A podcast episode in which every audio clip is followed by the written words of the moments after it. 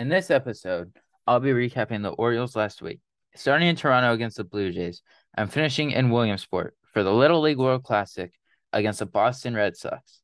I'll also be discussing whether or not Brandon Hyde should consider starting Ryan McKenna over Austin Hays, and I will be previewing this week's action for the Baltimore Orioles and much, much more next on the Birdie Breakdown podcast.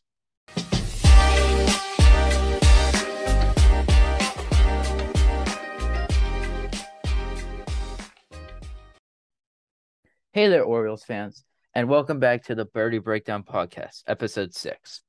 I'm one of your hosts, Elakai Anela, the owner of Orioles Unified on both Instagram and Twitter. Unfortunately, my other co-host, Nelson Dorsey of the Birdland Beat on Instagram and Twitter, wasn't able to join me for today's episode. So I'll be recapping all the action from the past week. Starting off in the first game, uh, first series of the week, the Orioles traveled up to Toronto to face the Blue Jays in an important series for a multi- multitude of reasons surrounding the wild card chase. In game one, Baltimore um, in game one on Monday, Baltimore blew out the Blue Jays seven to three, courtesy of both the Ryans, McKenna and Mountcastle. With Yusei Kikuchi starting for the Blue Jays, Brandon Hyde opted to put Ryan McKenna into the starting lineup, as opposed to Cedric Mullins, who has struggled mightily against lefties this year. Mullins has batted a 568 OPS and 168 plate appearances against lefties, as McKenna has been absolutely phenomenal against lefties.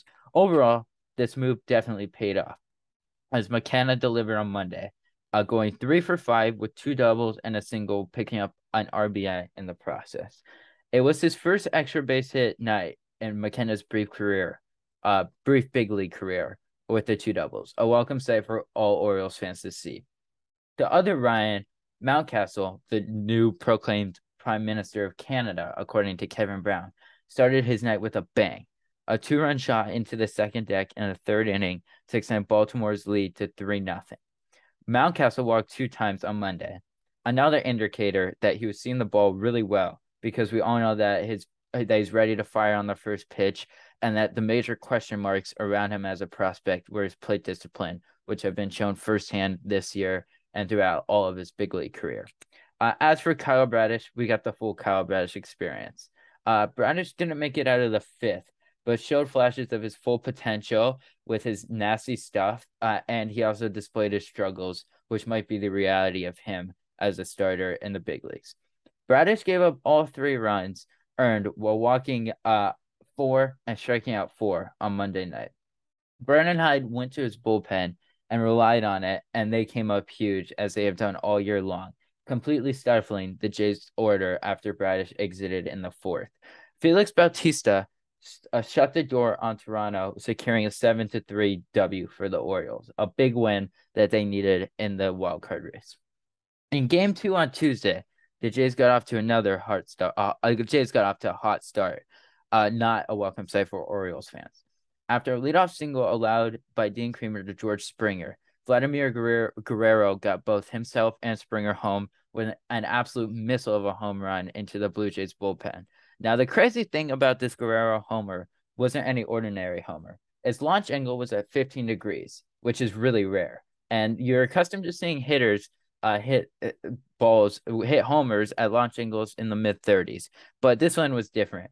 It was a line drive, mostly like a golf shot, hit at a scorching 111 mile per hour exit velocity.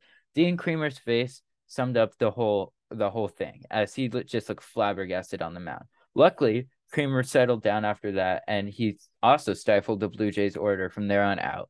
Kremer went seven innings, six of them scoreless, allowing seven hits, two runs, all in the first, and all were earned, and striking out six. But the story of the night was his pitch arsenal. He completely abandoned his cutter, which led him into trouble against Boston in his last outing before this. And instead, he turned to his sinker, which was a surprise, but it was a very effective pitch. According to StatCast, Kremer got 14 swings and misses with his sinker, a pitch that he throws less than 5% of the time. The other storyline of the night was Adley Rutschman, uh, the rookie catcher for Baltimore. Rutschman was facing off against Alec Manoah, as was as was the rest of the Baltimore lineup.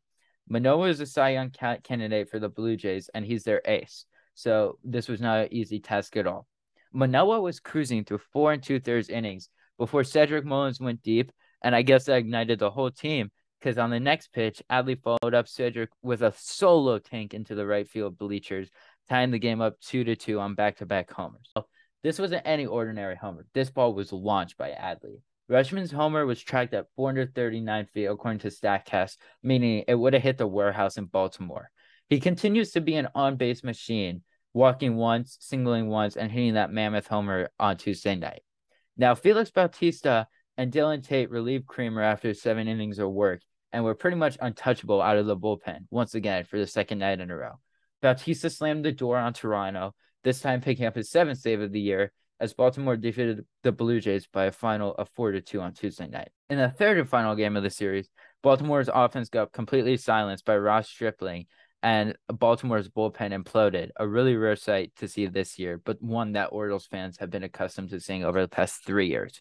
As I mentioned, Baltimore got shut down by Ross Stripling. Stripling, who wasn't even supposed to start this series, but Jose Berrios' start got pushed back because of his struggles, was dominant against Baltimore. Stripling with seven and a third innings, throwing a perfect game up until then, uh, along with a no hitter before Cedric Mullins broke it up with a blooper into center field. Now, this was PTSD for Orioles fans everywhere, but luckily they were able to stave this one off again, as they did to Drew Rasmussen the uh, the Sunday uh, beforehand. Austin Voth, the Orioles starter, was near perfect for the uh, for Baltimore on Wednesday and give gave them everything that they needed. Uh, but the despite the poor offensive performance, Voth went six innings, allowing two hits, walking one, and striking out three continuing to build on his resurgence after being claimed by Baltimore off of waivers in early June. Unfortunately for Baltimore, as I mentioned, their bullpen just completely imploded, with Cionel Perez and Joey Krehbiel not being able to back up Voth on Wednesday, as both got shelled by the Toronto lineup. The bottom of the seventh was particularly ugly, as that's where Toronto did all their damage, as they scored six runs, and that proved to be enough. Enough at the end. Robinson Chirinos finally, and I mean, this was just ugly all around for Baltimore. Finally got the Orioles offense to break through with an RBI single up the middle in the eighth inning, but by then it was too little, too late. The O's fell to Toronto in the series finale, but won the series overall two games to one. The Orioles were scheduled for an off day on Thursday, but because of a postponement back against April at home against the Cubs, they were scheduled to make up that game, a Thursday afternoon matinee back home. The Cubs were coming off a series in Washington so they added an extra day and flew to Baltimore for this matinee. Offensive woes continued to shine in this game, and not in a good way, with Baltimore's lineup being dominated by Adrian Sampson, who hadn't had a particularly good season up to this game. On the bright side, though, for Baltimore, Spenser Watkins was dealing through five innings before Willson Contreras hit a bomb off of him in the sixth inning, breaking the scoreless tie for Chicago. And Brandon Hyde op- opted to go with Joey Krehbiel on back-to-back days. Uh, and Krehbiel was solid, but this is where the questionable decisions came in, one of many that afternoon for Hyde. Krehbiel shut the door on Chicago on the sixth and seventh, but Hyde opted in to send opted to send him out for the eighth, a decision that would come back to bite Baltimore in the butt.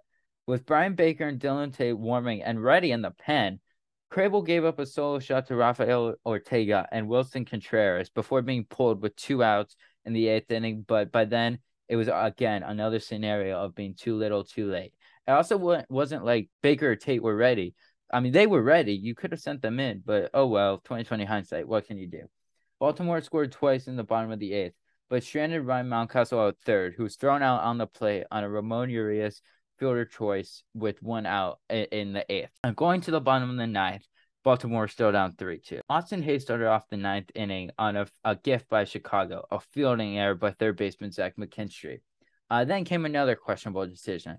With Tyler Nevin looming on deck, presumably pinch hitting for Rougned Odor, Hyde called him back. I like this decision because uh, because Odor has historically been a, a clutch uh, when the game matters the most, when it's in the balance. In fact, uh, as I mentioned on the previous pod, Odor's uh, six of his 11 homers have come in clutch scenarios, uh, clutch like game scenarios. So I like this decision. But Odor decided to bunt on his on the first pitch he saw at his first sack bunt of the year, and it didn't go well as he popped it out to first baseman PJ Higgins in foul territory. Whether Hyde told him to bunt or not, it st- still doesn't make much sense at all. I still don't understand why you would do that. Uh, you were one hit away from potentially uh, tying the game, and you're relying on your nine hitter with one out to move the runner up. Luckily, Jorge Mateo in the nine hole, as I mentioned, singled, moving Hays to second, flipping the order back to Cedric Mullins. On a one nothing count, Cedric Mullins hit a soft liner to Nick Madrigal at second, and Austin Hays was uh, doubled off a second, ending the game. Yes, this was bad, but even if Hays wasn't caught at second, uh, the the shortstop Nico Hoerner would have tossed it to first anyway. What, what most people don't realize is that Jorge Mateo was off of second and he would have been picked off off of first, and he would have been picked off as well. So the game would have ended either way. Either way, no matter how you sum it up, it was terrible base running and just uh, uh the absolute low, lowest point Baltimore had been at all year. The make or break moments came down to the base running, and it was super poor all game, costing Baltimore in the end. So after that pitiful loss on Thursday, Baltimore began a three game series against Boston at home. And this was a series that could make or break their postseason chances. If they got swept by Boston, they would uh they would run the risk of being uh dropping below Boston in the standings, but they were ready for uh, looking for vengeance in game one, and the Orioles did indeed get vengeance on Boston. Jordan Lyles started game one, and he performed pretty much as poorly as a starting pitcher can perform. Lyles went four innings, but gave up nine hits and four runs. All of them were earned.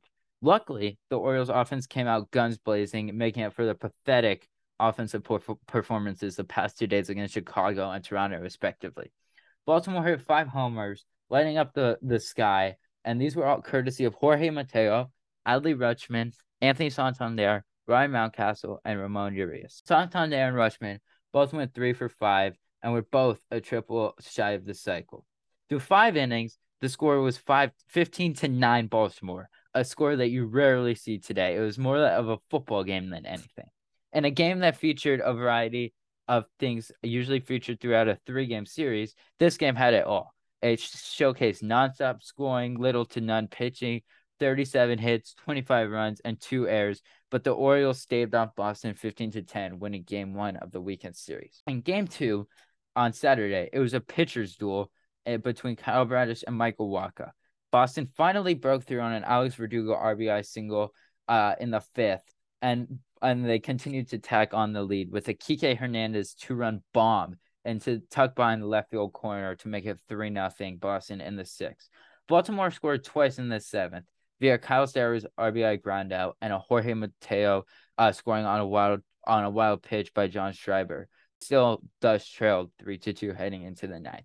Christian Arroyo hit a huge insurance double for Boston instead of scoring Jarren Duran, and that that proved to be the, the difference maker in the game as Boston went ahead 4 to 2. Baltimore scored once in the bottom of the ninth after a Jorge Mateo triple, but Rougned Odor flew out to deep center just a few feet away from the warning track, just missing a homer as Baltimore fell to Boston in game two of the weekend series. In the final game of the week, game three, the Orioles flew to Williamsport, Pennsylvania for the annual Little League Classic. Baltimore started off smoking hot with RBI singles by Anthony Santander and Ramon Urias in the first inning, putting Baltimore ahead 2 0. Kike Hernandez responded with an RBI single at the top of the second off of Dean Kremer, cutting the Orioles' lead in half. Kremer was pretty much spectacular for the rest of that uh, the rest of his outing on Sunday night, despite that Kike Hernandez single, but got pulled with an early leash by Brandon Hyde. Nonetheless, Kremer was spectacular despite the short leash. Hyde went to Tate, which was a smart decision, as Tate worked out trouble in the sixth and he was dominant in the seventh. But Hyde repeated the same mistake he made on Thursday afternoon. He kept a reliever in for too long. Tate usually works one inning at his max, but Hyde opted to keep him in for the third, and it ended up costing him. Tate gave up an opposite field homer to Frankie Cordero, tying the game at two in the top of the eighth. Then Hyde decided to pull him, and he gave way to Cionel Perez, who has been fabulous this year. Uh, Perez was dominant, and he continued to be fabulous tonight as he shut down the Red Sox order in the eighth. Then, in the bottom of the half of the eighth, this is where the Orioles responded. Ramon Urias walked on six pitches uh, off of Matt Barnes, and Alex Cora brought in John Schreiber, who had been a diamond in the rough for Boston this year, but luckily tonight for the Orioles, he wasn't as sharp. He hit Austin Hays with the first pitch he threw, and walked immediately walked Rougned Odor on four pitches, all missing the zone. Jorge Mateo came up with an enormous opportunity with the bases loaded, and boy oh boy did he deliver. He smoked a bases clearing double past the diving Devers at third, and this cleared the bases. And it was a three run double, giving Baltimore a three run lead with a little insurance heading into the ninth. This is where the mountain, Felix Bautista, came out of the bullpen. He allowed a solo homer to Xander Bogaerts. Luckily, Bautista settled in by then and slammed the door on Boston, striking out Rafael Devers and uh, getting JD Martinez and Christian Arroyo to both ground out to the right side to end the game. My personal player of the week has to be Dean Kremer. He pitched in two games this week at Toronto on Tuesday and versus Boston on Sunday night, and he was fabulous.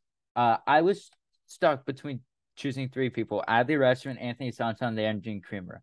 All all had their cases, and although Adley and Santander were respectively elite this this week, I ultimately decided to go with Dean Kremer because he was he pleasantly surprised me in both of his outings. In his first game against Toronto, after giving up that homer to Vladdy, he could have easily uh, gone down, but he showed his grit and he bounced back, shutting down Toronto's order and giving Baltimore a chance to win, which they ultimately did. And as I mentioned, he used his sinker as his strikeout pitch. Uh, a pitch that uh, is used less than 5% of the time normally in his arsenal, but it was really effective on Tuesday night.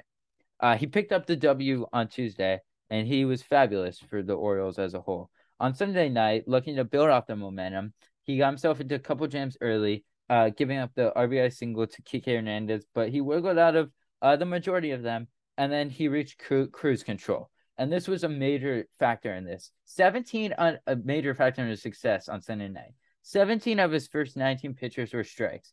Uh, key to success for any starting pitcher. And ultimately, although he was pulled early, he still qualified for a win but didn't get it. Even though he didn't get the win after going 0 7 last year with a 7.55 ERA, and I assumed he was a walking loss every game last year, he has improved to a 5 and 4 record with the 3.45 ERA this year. It's just really refreshing to see. Yeah, another pitcher on the staff continues to show his improvement this year. It's just been fun to see from Dean Kremer. Now, my moment of the week is pretty obvious. It was the Orioles' five run home run game on Friday against the Red Sox. What else can be said? The Orioles busted out their offensive woes in a colossal way, scoring 15 runs in five innings. Uh, as I mentioned, Adley Rutschman, Anthony Santander, Ramon Urias, Jorge Mateo, and Ryan Mountcastle all went deep, lighting up the Baltimore sky that night. Coming up next, we'll take a look at how hot Ryan McKenna has been at, at the plate this month for Baltimore. And should Brandon Hyde seriously consider starting McKenna over Austin Hays? But first, I have to stop for a second and give a huge shout out to Anchor. If you haven't heard about Anchor by Spotify, you're missing out. Anchor is the easiest way to make a podcast with everything you need all in one place. Anchor has tools that allow you to record and edit your podcast right from your phone or computer. When hosted on Anchor, you can distribute your podcast to listening platforms such as Spotify, Apple Podcasts, Google Podcasts, etc., or wherever you get your podcasts. Anchor is free. Uh, is every Anchor is free and everything you need in one place, and that's and that's the best feature about it. It's free. Download the Anchor app or go to Anchor FM. That is Anchor FM to get started today. Ryan McKenna continues to help the Orioles win. And I wanted to dive a little deeper into why McKenna has been a resurgence to the Orioles. As we know, McKenna was phenomenal in the Blue Jay series earlier this week. Tuesday night really showed this, as McKenna was penciled into the lineup with Cedric Mullins starting as well. I think this was a huge step for McKenna, as Hyde is finally been beginning to trust McKenna both at the plate and defensively, where he has thrived all year long. Uh, Brandon Hyde has usually opted to start McKenna in more of a utility role, uh, but or because one of the regular three outfielders, outfielders such as Hays Mullins or Santander have been out or been dealing with the nagging injury. As we've more recently seen, he's been platooned with Cedric Mullins. But this was a big step for Ryan, like I mentioned. With a healthy Austin Hays sitting on the bench, McKenna took over Hays' spot in right field, moving Santander to left. I believe that McKenna was put into the Orioles lineup because he's been fantastic. He's been playing fantastic ball as of late showing up on Orioles fans' radar radars everywhere recently. Coming into play, McKenna's WAR has been sitting at 1.3, which is the same as Austin Hays' WAR. Another stat that leads you to believe maybe you we should start McKenna over Hays. Uh, only five other Orioles have a better WAR wins above replacement than than McKenna. Adley Rutschman, Cedric Mullins, Jorge Mateo, Anthony Santander, and Ramon Urias.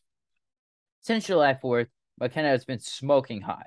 Even though he's cooled off a little this month, he's still 9 of 30 at the dish in August, which is a 300 average. That's really good for McKenna, And the major factor in his resurgence has been that he's uh, reduced his strikeouts drastically, a major reason why he's smoking hot. McKenna has only struck out seven times this month up to this point. McKenna has always been a guy who can hit, which was showcased down in the Orioles system, particularly in AAA Norfolk, where he was uh where he would hit a homer on what it seemed every game. Even when he got sent down this year, he was hitting homers left and right. He hit had a three homer game, and then boom, he was back in the major leagues. But the big key for McKenna is making contact so he can utilize his speed. And frankly, it's been impressive to see the strides he has made this past month and a half.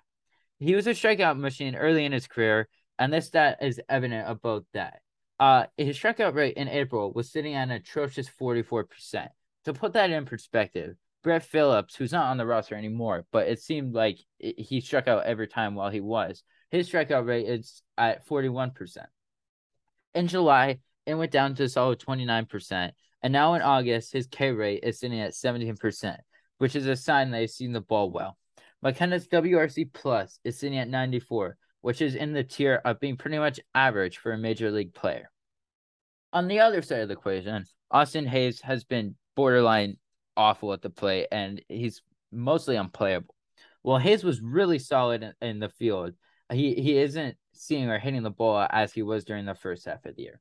During the first half of the year, many Orioles fans, including me, believed that Hays was a borderline all star and he was up until June 22nd, where he hit for the cycle in six innings against the Nationals before that game got postponed.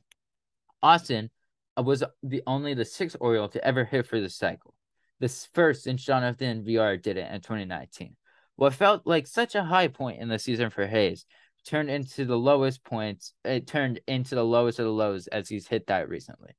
Uh, a week after Hays hit for the cycle, he banged up his left hand after getting hit by a pitch and was out for a couple of days before returning to the lineup. Now, at the time, I didn't think of it, but this injury would come back to bite him, and I still believe that it's still bugging him. However, the All Star break couldn't have come at a better time for Austin. It was a chance for him to get fully healthy and heal up all the nagging ticky tack injuries he had.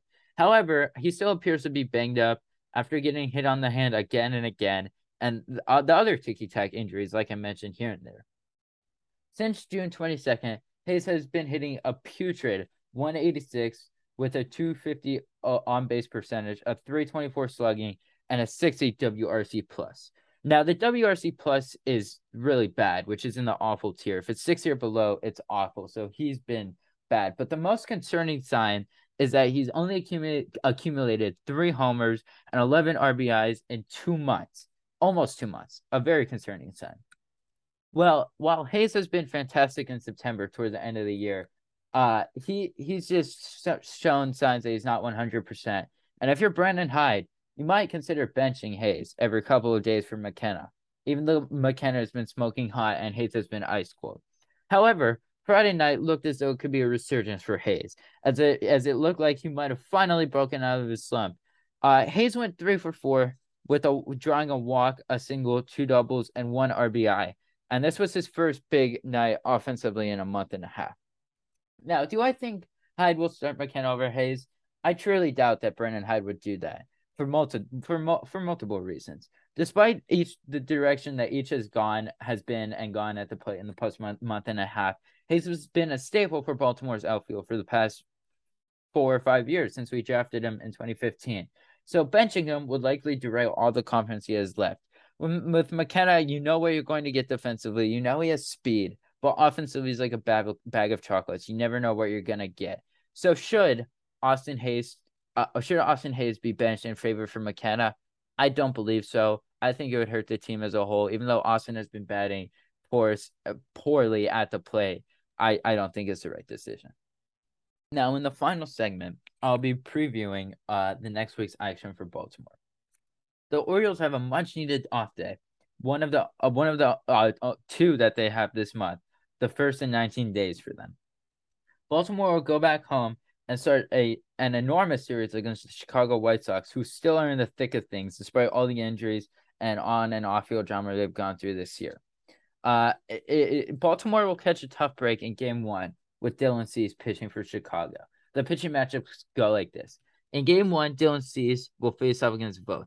Cease is sporting a 12 and 5 record with a 2.09 ERA, and he is definitely in the conversation as a Cy Young candidate.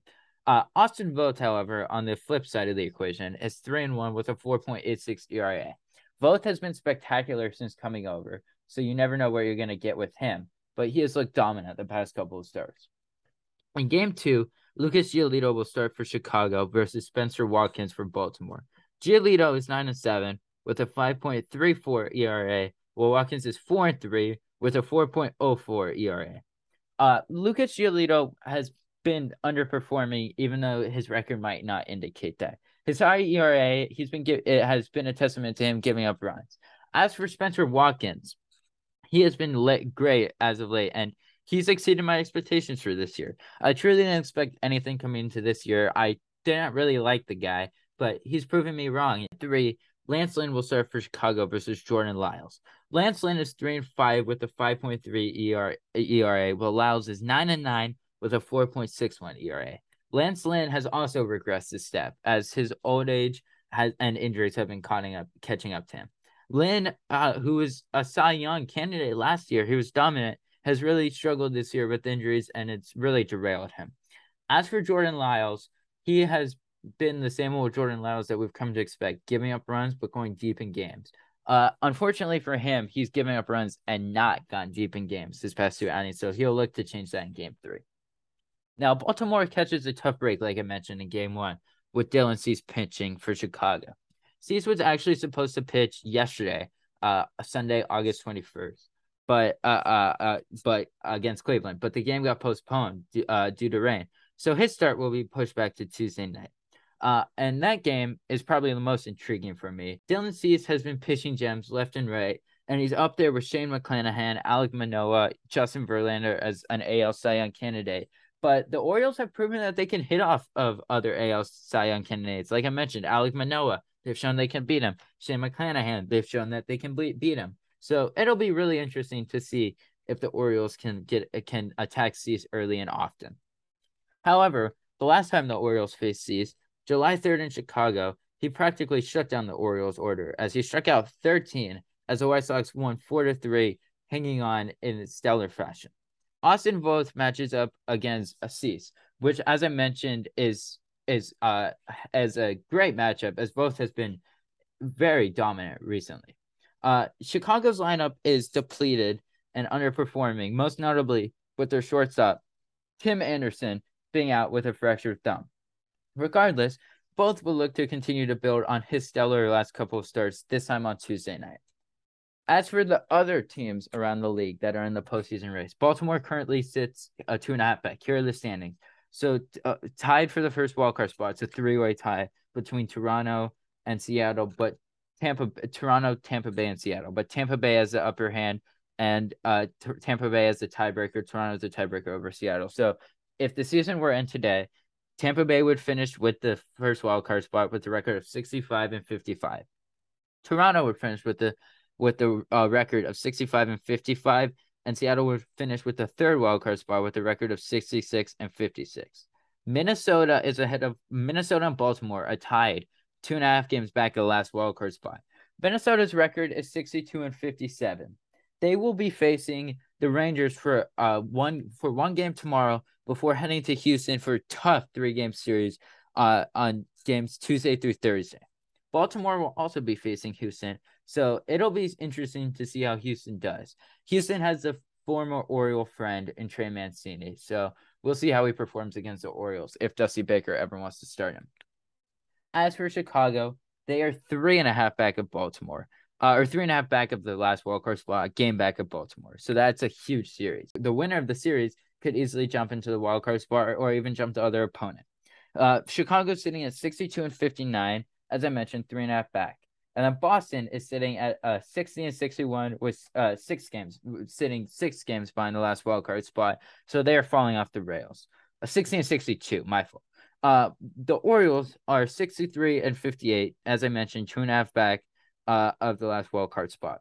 Uh, so the Tampa Bay hosts the Angels starting on Monday night. It's a four game series. They won't be facing Ohtani because he pitched today and struggled against Detroit. So it might have been the best interest for the Angels, but still, It looks like a cakewalk for the Rays this series, but you never know. It's baseball. Um, the Blue Jays will be heading to Boston after having a day off on Monday, and they won't have Manoah pitching that game as he pitched today as well. So we'll see what they bring uh, to the table. So we would preferably want Boston to win so we could hop over Toronto in the standings. Um, and Seattle has uh, an off day uh, on Monday, and then they go back home and face the Nationals for a two game series. As I mentioned, Seattle's schedule is really easy, so you never know what can happen. But we need the Nationals, the Red Sox, and the Angels to come through. We also have to take care of our business if we want a chance at the postseason.